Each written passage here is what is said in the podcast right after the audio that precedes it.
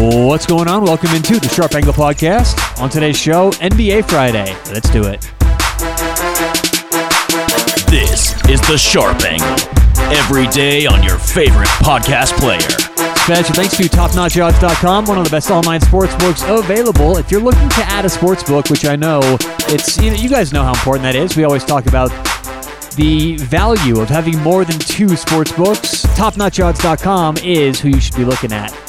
Uh, when you're when you're signing up, uh, put in promo code SharpEdge. It's going to get you up to a 200% deposit bonus that you can use over and over again, and the rollovers are great. Online, topnotchodds.com, promo code SharpEdge. All right, guys, on today's show, uh, a little under the weather, so we're going to try and get this thing done as quickly as possible. And it is, of, uh, of course, NBA Friday, so we'll talk about some futures bets and divisions and for the conferences. So let's get right into it right now.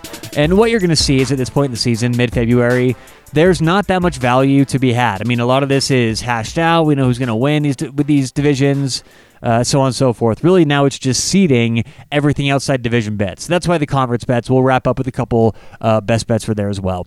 In the Southeast Division, we'll start off in the East. Uh, only four teams right now with odds being offered: Charlotte, Miami, Orlando, and Washington. Miami is fifty to one to win the Southeast. The next team, Orlando, uh, pays one or well pays twenty to one. So I should say uh, Miami's one to fifty. So you bet one or you bet fifty dollars, you can win one dollar back with Miami Heat. So uh, everything pretty much shored up there in the Southeast Division. No value to me for any teams or any bets in the Southeast.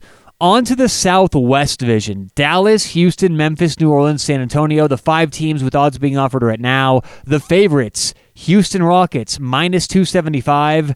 The uh, Dallas Mavericks are second there at 2 to 1. I actually don't think the Houston Rockets right now are that bad of a bet. Uh, they currently, let's see, in the uh, Southwest, or excuse me, in the uh, yeah the Southwest. Uh, Houston is two and a half games ahead of Dallas, but there's a good gap in between these two teams for power rankings. I don't see Dallas having what it takes to be able to catch up throughout the course of the season. I mean, look, we've got a, a decent amount of games left. We still have about 30 games, 31 games or so per team, maybe maybe even more.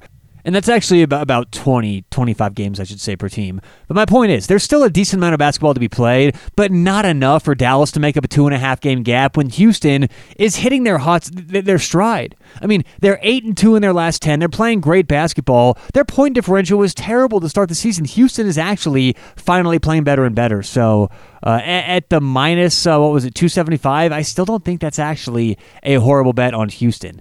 Uh, in the Pacific Division, the Lakers overwhelming favorite, one to twenty. The Clippers are second at eight to one. And in the Northwest, I actually don't mind this bet either. The Denver Nuggets minus two fifty. I don't think Oklahoma City, Portland, even the Utah Jazz have what it takes to uh, catch up with Denver. So minus 250, Denver right now leading the uh, Northwest by three and a half games over OKC. And if I were to pick anybody for that, I'd pick Utah. So I do believe a little bit of value there on Denver. Last but not least, and this is a division we'll be talking about here uh, for the rest of the show, for I mean, the majority of the show, is Boston, Philly, Toronto. All three in the Atlantic Division in the East.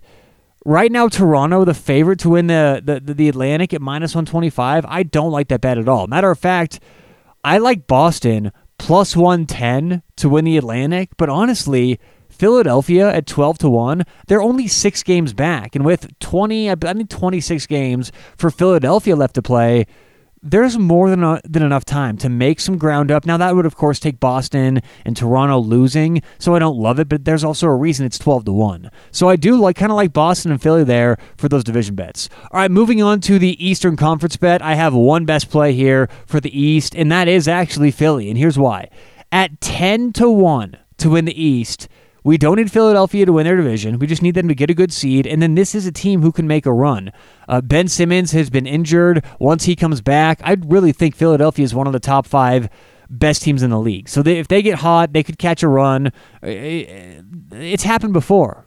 Okay, so at 10 to 1, I think there's a little bit of value on Philadelphia. And in the West, I'm going to look at the Denver Nuggets uh, at uh, 12 to 1 to win the West. And, and with LA Clippers, LA Lakers, those two teams are the overwhelming favorites. The Lakers right now plus 125 to win the West, the Clippers plus 175. The next team is Houston plus 700, and I do not trust Houston in the playoffs. So Denver right now, the fourth best team in the West in terms of the odds at 12 to 1. I think there is certainly a lot of value there if you're looking at the futures bets in the uh, Western Conference. So, all right, guys, that does a quick show today for NBA Friday. Tune in tomorrow morning for Saturday's quick picks. We'll talk to you then. This is The Sharp Angle. Every day on your favorite podcast player.